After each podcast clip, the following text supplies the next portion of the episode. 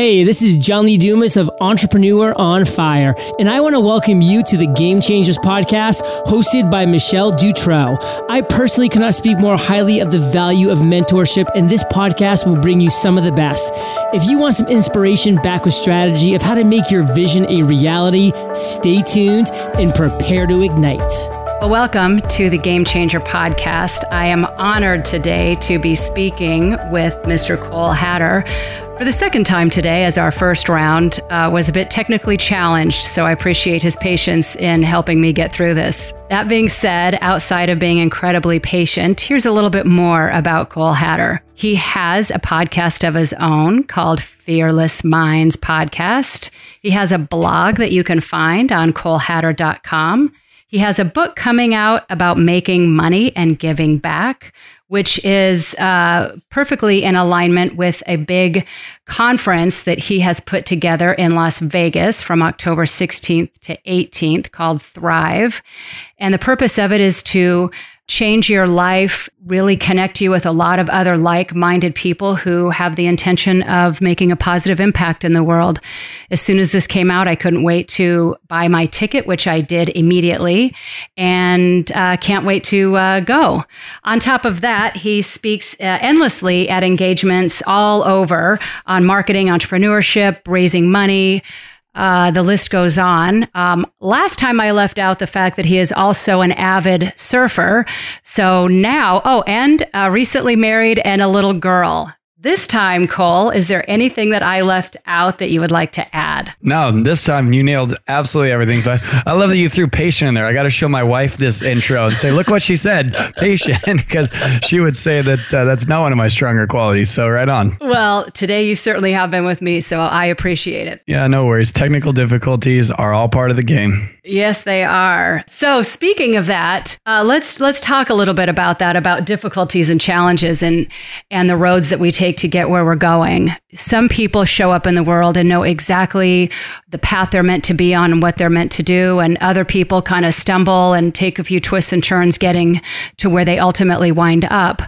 Which path would you say you are on? The kind of straight and narrow of knowing what you should be doing or did you kind of take some detours along the way yeah and like we talked about before i'm i'm both uh, in junior high school, I decided that I wanted to get into a career where I could see my work making difference in people's lives, not just making an income, but in addition to making money, somehow seeing a measurable, a measurable difference in other people's lives. And so I looked at joining the military. I considered that for a while. I had some, you know, friends. I'm, I'm in eighth grade, so actually I was in seventh grade, so I'm maybe 13 years old or something. But I had some of my oldest sister's friends who were in the military as 18, 19 year olds and thought that looked kind of cool uh, I looked at being a, a, doctor, I looked at being a police officer, and like you, decided to be a firefighter. I thought that that was the best way for me to be able to give back, save lives, play with fire, and someone was willing to pay me for it. I thought it was a perfect combination. So, I, you know, as I entered into that career, uh, it was something that I would say I always knew I wanted to do since the beginning. However, like you, that career ended. And uh, as I got into entrepreneurship, now what I'm doing today professionally is a total, like, you know, the second part of your question a series of events that have sent me down crazy roads that I never thought would be a part of my future where uh, I'm still fulfilling the purpose I feel that is on my life. Uh, wanting to be a firefighter was again being able to make a difference in people's lives, and through entrepreneurship now and the time freedom and financial freedom, it's it's blessed me with. I'm able to run my nonprofit, which is based in uh, five of the seven continents around the world, where we're doing a bunch of different initiatives. So that at the end of the day, I'm doing exactly what I always wanted to do. I'm doing work where I see my efforts making a difference in people's lives. But if you would have told me as a 13 year old that I would be a, you know, an entrepreneur traveling the world, speaking, starting businesses, selling them, investing in companies and, uh, you know, building orphanages, schools, etc., I would have thought you were crazy. Yet uh, through life circumstances, here I am. So again, long answer to saying I think I fit into both categories, always wanting to make a difference, having no idea that I would end up where I am today, but being grateful that that I've arrived at least where I am today and excited to see where I go. Very cool. And I think a lot of our listeners are going to be able to relate to that in uh, knowing that they're here for a bigger purpose and trying to figure out exactly what that purpose is. I think that's probably a lot of what the intention is behind your upcoming conference in Las Vegas. Is that right? Oh, totally. Yeah. So the point of Thrive specifically, and just kind of my message to the world is all of us want to have a meaningful, we want to live lives that matter. I mean, nobody wants to be unnoticed, unimportant important and no one cared that you were here with the time that you have here uh, we want to do something, right? That's why we have award ceremonies like uh, the Oscars and the Grammys. Like we like to do a work and be recognized for it. That's just how we're wired. We also love to mean something to someone. That's why we watch all these shows, these reality shows of of uh, I'm trying to think of what is it, Extreme Home Makeover, where you know this guy goes and he buys a or builds a house in, in a week for these families that were living in dilapidated homes. Why do we as an audience get emotional watching a family get the keys to their new home? Because you're watching a meaningful act be done to someone and to be personally experience it as opposed to watching it on TV. Being a part of a meaningful movement or act in another person's life, no matter who a, an individual is, what language they speak, man, woman, race, religion, that's something that does something to us uh, emotionally and even biochemistry. Like it changes your chemistry. And so what I have found is since we all want to be you know recognized and do meaningful work at whatever degree and level that is, having money makes it easier to do that. When you're in a position of literally having to focus every day on survival, you can have the most philanthropic altruistic heart in the world if all you want to do is give back. But if you are, again, in, in a survival state where you're doing everything you can to keep your mortgage paid, your lights on, your rent paid, your cell phone on, whatever, even though you've got a great heart and great character, you're limited to the capacity of the difference you can make. And so, what I want to show people to do is have them acknowledge that that at every level, we love to a be recognized and b uh, do something that matters to people. So then, b how are you going to do it? Well, you need to have the financial capability of of making a bigger impact. And so that's what we're going to show people how to do it thrive. And that's really the message is put yourself in a financial position. Uh, whether it be through entrepreneurship or the career that you're in, of getting to a financial position where you and your needs are taken care of, and now you can start focusing outwards to your own family, whether it be like my my wife and my daughter, or you know, for any listener who your immediate family are, and then start going outward from there to your extended family, to your local community, and then if if you're so blessed to to make a difference in the entire world. And uh, that's what Thrive's about. Show people how to make money and then make money matter. And uh, that's really what I'm about right now, uh, as as far as what I'm trying to live and uh, what I'm trying to help other people do as well. Very cool. Well, like I said, I can't wait to go. And it's uh, absolutely in alignment with what the Game Changer podcast is all about, as well as people who are out changing the game. And that is the truth. The, the amount that you're able to change the game typically is also very related to the amount of money that you have uh, in order to really make a, a very big and significant difference. That being said, I want to roll back because there are a lot of things that you covered that I want to break down a little bit, starting back with uh, the firefighter commonality. In the first attempt at the interview, I actually touched on this and then didn't on this one. So, for those people that aren't aware of this, uh, both Cole and I uh, were firefighters in the state of Washington and kind of tripped across that accidentally, not at the same time, but in cities that were just uh, a little bit apart from one another.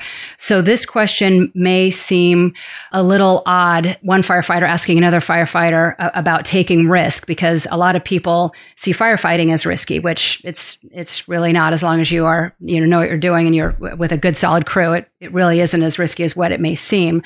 But that being said, there's a lot of risk in being an entrepreneur. And I know that there's a lot of listeners who maybe are in a corporate job and think that they would like to branch out out on their own or they would like to make a difference somehow, but there's going to be a bit of risk involved in doing that, a bit of the unknown. So for you in that regard, what's the most significant risk you think you've had to take in this entrepreneurial journey that you've been on that is far different than the risk of say, you know, choosing to be a firefighter? Sure. Well, yeah. When I uh, when I'm listening, you ask that question. You know, I'm going back over my whole career of the times where I really put myself out there. And since we've just been on the subject of Thrive, I think that that would be the fastest answer since people know the context now of the event. Um, I've never done an event before. I've spoken at pff, hundreds. Uh, being a speaker at events that someone else has organized, I literally hopped on a plane, showed up, said what I had to say, got on a plane, and left. And that was all I thought about it. I have a lot of experience in, but doing the organization, uh, putting up the capital, etc. I mean, I have invested just over five hundred thousand dollars into Thrive because I believe that much in it. I am the only investor. I have no partners in it. I have a lot of people helping me build it, of course, but financial partners. Like it's my neck on the line. It's only my signature on all these contracts with speakers and with with um, the Mandalay Bay where it's being held in Vegas. And so, even more than the monetary a risk because I've leveraged more than $500,000 at a time before for the companies and real estate and all the stuff I've invested in. I've put a lot more than 500 grand at a time, but it was always something tangible, right? There was a house or land so that if all hell broke loose, I could still sell and get a majority of my money back. Or I had partners, people who were uh, sharing the risk and helping hedge against my loss because there were several of us that, you know, were in it together. Thrive is all on me. Uh, but even greater than monetary is my name's all over this. And so to put that my neck on the line this much for something I've never ever been the host or creator of before uh, and to be as public, right? That if Thrive were a failure, which it's not, we're close enough to see now that it's going to be a massive success. But as you know, all the way back in March when we started planning this thing, and I started writing checks in March. Uh, this was this is a public spectacle. It's all over Facebook. It's all over everywhere. And if this thing would have failed, I wouldn't have just lost 500 grand. I would have failed in front of the entire world. And so I would say that to date, this is one of the biggest risks, uh, not just financially. Again, I've taken larger financial risk, but as far as that I'm the only person that has anything to lose. And it's in a space that I've never done before. I've never organized event. I've only spoken at them before. So, you know, I, I would say to date, uh, again, that this would be it without having to bring through all the individual real estate deals or businesses I've bought. I've taken big risk there too. But uh, again, I would say that right now Thrive is probably probably the biggest risk I've taken so far. And likewise, big risk, big reward. It, it will be the most rewarding risk I've taken to see, you know, hundreds and hundreds of lives from people all over the world that are flying to come to Thrive, uh, that their lives have been changed forever. There's no better return on my investment than that. So I would say to date, that's probably the big one. So cool. This kind of really walks me right into my next question, which is, especially since you're in the middle of the biggest risk that you've uh, taken yet, is daily rituals. What you do to stay focused, to not let stress or worry or fear or anything else get in the way, but to be able to stay on task and keep this thing moving uh, one day at a time forward. What is it that is part of your daily practice to keep you centered and grounded and focused in order to pull off, like you said, the biggest risk that you've taken to date? So, this is something, this is one of my weak spots, and this is something that I'm working this year on to get better at. I don't do a single thing every day, which I think I should, but I definitely have daily something. And what those things are, my outlets to help maintain my focus is to just remove myself altogether from business. Uh, I do CrossFit pretty, pretty regularly, at least five days a week. Uh, and so that hour is something that is very good for me to be physically struggling. I mean, if anybody understands, cross, or I guess maybe some people don't know what CrossFit is, it's basically circuit training. It's where you'll do five or six movements, three or five different rounds of it, and it's it's exhausting. Something about that's therapeutic to me. I can't be answering a phone call, emails, or any of that, and I'm physically exerting myself. That's helpful. We talked about surfing. Something about being in the ocean and being surrounded by nature is very peaceful. Uh, again, no cell phones, no phones, nothing, uh, emails, nothing works out in the ocean. Uh, and also cars. Uh, cars are like therapy to me. Um, I'm a car collector, and, and, a couple of them are race cars. And so, you know, my wife even knows this now. She'll see me have a frustrating day, and she'll be like, "Go drive," and I'll hop in one of my cars and I'll take off. And you know, even if it's just a quick 20 minute drive around my community or something, uh, you know, get out on the toll road and come back something about being behind the wheel of one of my favorite cars is therapeutic for me as well. So probably any of those three things I I do every day. I'm either driving a car, I'm in CrossFit, I'm in the ocean, or maybe several in the same day. And those three things are really my outlet for me staying sane, staying focused, and not completely losing my mind. What I need to do better is maybe every day do one of them, right? Instead of sporadically one here, one here. Uh, but those are those are my big stress relievers, helping me stay focused and keep moving forward right now. Got it. Well, I, I, know this one you have to have nailed because anybody who's ever listened to you, certainly whether it's on this podcast or anyplace else, knows that you are incredibly positive and upbeat and I would imagine have found a way to consistently deal with naysayers or people who are negative or doubters or people who show up and say, Cole, you're crazy. You've never done a conference in your life. How in the world do you think you can pull something like this off? How do you deal with those obstacles, whether they're real or perceived in our self talk that might sometimes be negative and get in our way?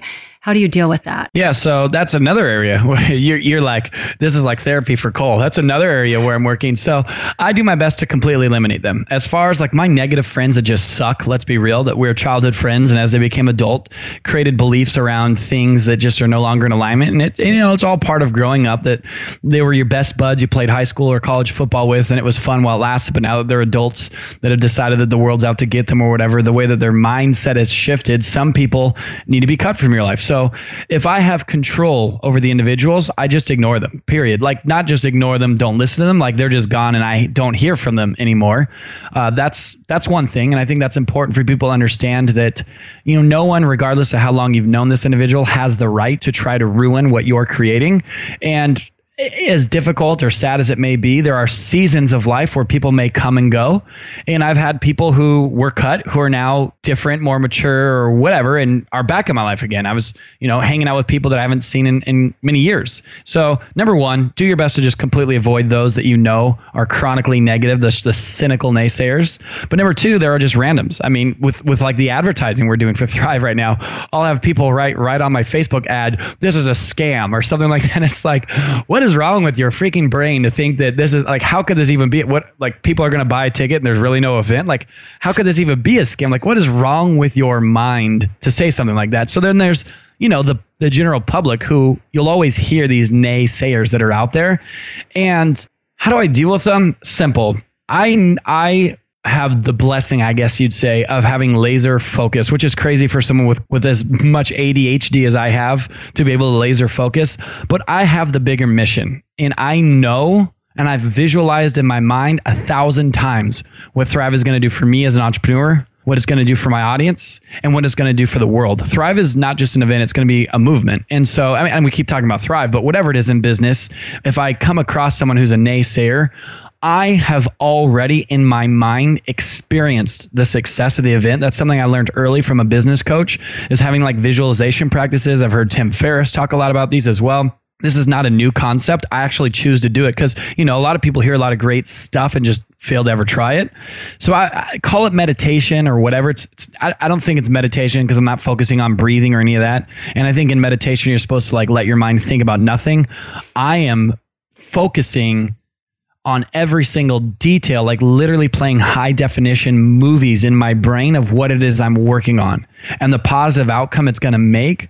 And so that when someone writes, "Oh, this is a scam" or whatever, that you know, I'll be at events, I'll be speaking on stage, and I'll have a heckler like stand up, just talk crap or something, which you know happens every now and then when you're talking to fifty thousand people a year, like I do. It's impo- it's impossible to not have those people. I'm just so clear on what it is I'm doing and what it is I'm focusing on because I've practiced and experienced it in my mind so many times that their their comments are totally meaningless to me. And not to pat myself on the back, but there was a quote that someone shared with me that says, Lions are not concerned with the opinions of sheep and not saying, oh, I'm a lion and they're sheep or whatever. But like the point is, I'm up to such big stuff that these people who God bless them, have been not loved as a child or whatever it is. It's put them like their opinions are so insignificant to me. It's just it just doesn't matter to me. I mean, yeah, and even if it does, it's not for longer than a minute or two because then I refocus on what it is I'm up to. And so that's basically it. I, I literally do these visualization exercises. I have been on stage at Thrive 10,000 times. I mean, not that, but like a thousand times in my brain, and the event's never happened yet. I already have heard the applause from the crowd. I have heard and read the reviews in my mind of people saying that their lives will never be the same. And when I have someone heckle or naysay about it, good luck to you in your life and whatever it is that you're up to, but they can't slow me down. I think that's the big thing is that I've already experienced the success. So when people say I won't succeed, it's just it's it can't stop me. I can't think more about it because it's just totally irrelevant. I think that's my big help. Exactly. And I I am a believer to the nth degree as well on the power of visualization, whether you're visualizing complete failure or success, right? You're going to live into that and our mind can go a couple of different ways and the power of that is is tangible when you're around somebody who believes with their whole heart what they stand for. That being said, you also mentioned Tim Ferriss and a business coach or a business mentor. I couldn't be a bigger believer and proponent of mentorship. Who along your path has helped you with the beliefs that you have in visualization or anything else as it relates to success strategies that you would consider your number one mentor, and how did you go about finding them? As I know a lot of people listening um, struggle with that area of reaching out for help and where to find somebody. Let me talk about mentorship first, because uh, you said you know something that made me think back over all my mentors. I have been mentored by men and women who don't even know I'm alive, some of which died decades before I was born, like Henry Ford. So I think one thing I want to clear up real quick is that a lot of people think mentorship is an official arrangement where you have scheduled times, maybe even paying somebody. I've been in those, I'm in those now, and that is true. But I've been mentored by Oprah. I have read Oprah's story. I know what she's gone through. Uh, and, and if you haven't read the whole story of Oprah, you should. Like, talk about a gnarly, gnarly childhood. She doesn't know I'm alive but I've learned a tremendous amount from her, and she's someone who I would say has mentored me. Same thing with again Henry Ford died years before I was born, centuries or not centuries, sorry, decades before I was born. Yet I have watched that man's career, read his quotes, and he's mentored me. So uh, some people say, Cole, it's easy for you to get a mentor because you can pay them. I'm just starting up. I can't pay a mentor. Well, then you don't understand mentorship. Of course, there are the paid arrangements, but then there are those as well. So, to get my belief is a combination of dozens of mentors I've had over the years. Some I've been in official arrangements with, others who died long before I was born. But the one, you know, since you asked for who's probably made the biggest, is probably who's mentoring me now. His name is Than Merrill. Uh, he's the star of the show Flip This House on A and E. Uh, he's his businesses do hundreds of millions a year. That's plural, hundreds of millions a year. I talk to Than for an hour every single week on Tuesday when we're recording this episode right now. This is a Monday. Tomorrow morning from 10 to 11 a.m., I will be on the phone call with Than and have been on that Tuesday call with him now for three and a half years. And being able to have direct access to a man who is running a dozen companies one of which does hundreds of millions a year, collectively do hundreds and hundreds of millions a year, has probably made the biggest influence of my life of how I run my companies of seeing how he manages this. He's a husband and father as well, making his wife and his son still priority number one in his life, yet being able to run companies that are doing hundreds of millions. His approach to business has probably been the biggest aha for me in how you know not just my mindset but how i approach how i make money and still prioritize the things that most matter in life. So if you're looking for one name i'd say it's than merrill who i'm actively being mentored by now. But i also want to just point out to individuals who are like well good for you. You can mentor with than merrill. I'll, I, he wouldn't even answer my email. Maybe not yet but than wouldn't have answered my email 10 years ago either.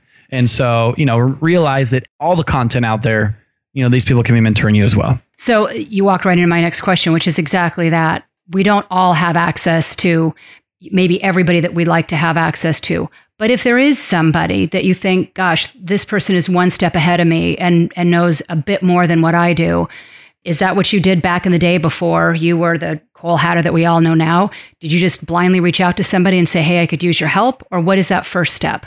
So, yeah, the where I am today is 10 years of massive failures. I've failed so many more times than I've succeeded. But lucky for me, my handful of successes have more than compensated for the failures and have put me in a pretty pretty sweet spot. And so I am where I am today. Uh, again, because of doing it. I, I love what I watched a video of Gary Vaynerchuk's a friend of mine and a speaker at Thrive, and uh, it's an Ask Gary V show. If, if any of your audience watches that, it's a great, you know, usually anywhere between one to ten minutes of Gary just answering questions. And someone asked about how to build a huge following and a and a big audience, and he said, "Go do something worth learning about. Like everyone wants to have never succeeded in life, but get 10,000 followers on Twitter or Instagram to then be able to sell them and try to succeed. He says that's backwards. Go be successful. So, you know, I went out there and was an absolute nobody who nobody cared to hear what I had to say and just followed people. I listened to Tony Robbins. I did all the typical stuff, but the big thing was I took action. I guess that's what I'm trying to get at. There's so much content out there that's free. I consumed it, but then I used it. I think that's my secret. People like, Cole, what's your secret to success? When successful people told me something, I actually did it and it worked for me. Go figure. Uh, to, a, to a very small degree. But then after 10 years of doing that, now I'm succeeding at, at a bigger degree. So that's one thing. But then number two, you asked specifically, like, how did I get them to personally start mentoring me? Well, uh, let's talk about Than again. This is a great example. Than is someone who, at the time I crossed paths with him, was out of my sphere of influence. The guy, like I said, he's a reality TV star. He makes gazillions of dollars. He's a freaking baller. And at the point where our paths crossed, I was just beginning to finally come up, right? I'd been an entrepreneur for about five and a half years at that point. And I attended one of Than's events. I sat in his audience, I watched what he did on stage, and I, I watched his company. I went to his website. I literally basically stalked the guy online and thought of every possible way and this is huge for your audience. So if anyone's taking notes, take notes on this. I thought of every possible way that I could give him a suggestion that would be beneficial for him personally, how he spoke, or his company, even the colors of his websites, etc. And I spent like a week thinking of probably over a hundred different little or big suggestions for Than, knowing that I'm a nobody, and he's like, "Why would I ever listen to this guy's advice?" Things that I thought he could do even better in a respectful way, not saying, "Oh my God, you were terrible, fix this." But things that might make it even better for him. And then I did what I call memorable moments. Instead of sending Than, I ended up getting his email. So that was the big, the big aha is by by searching, I found his email instead of sending him this massive email that he would have never had time to read because it was 100 suggestions and literally would be an hour's worth of reading that someone that successful doesn't have time to read, I only picked two to four to maybe five suggestions per email. And I emailed that dude every three days, every three to four days religiously for months, literally for three months.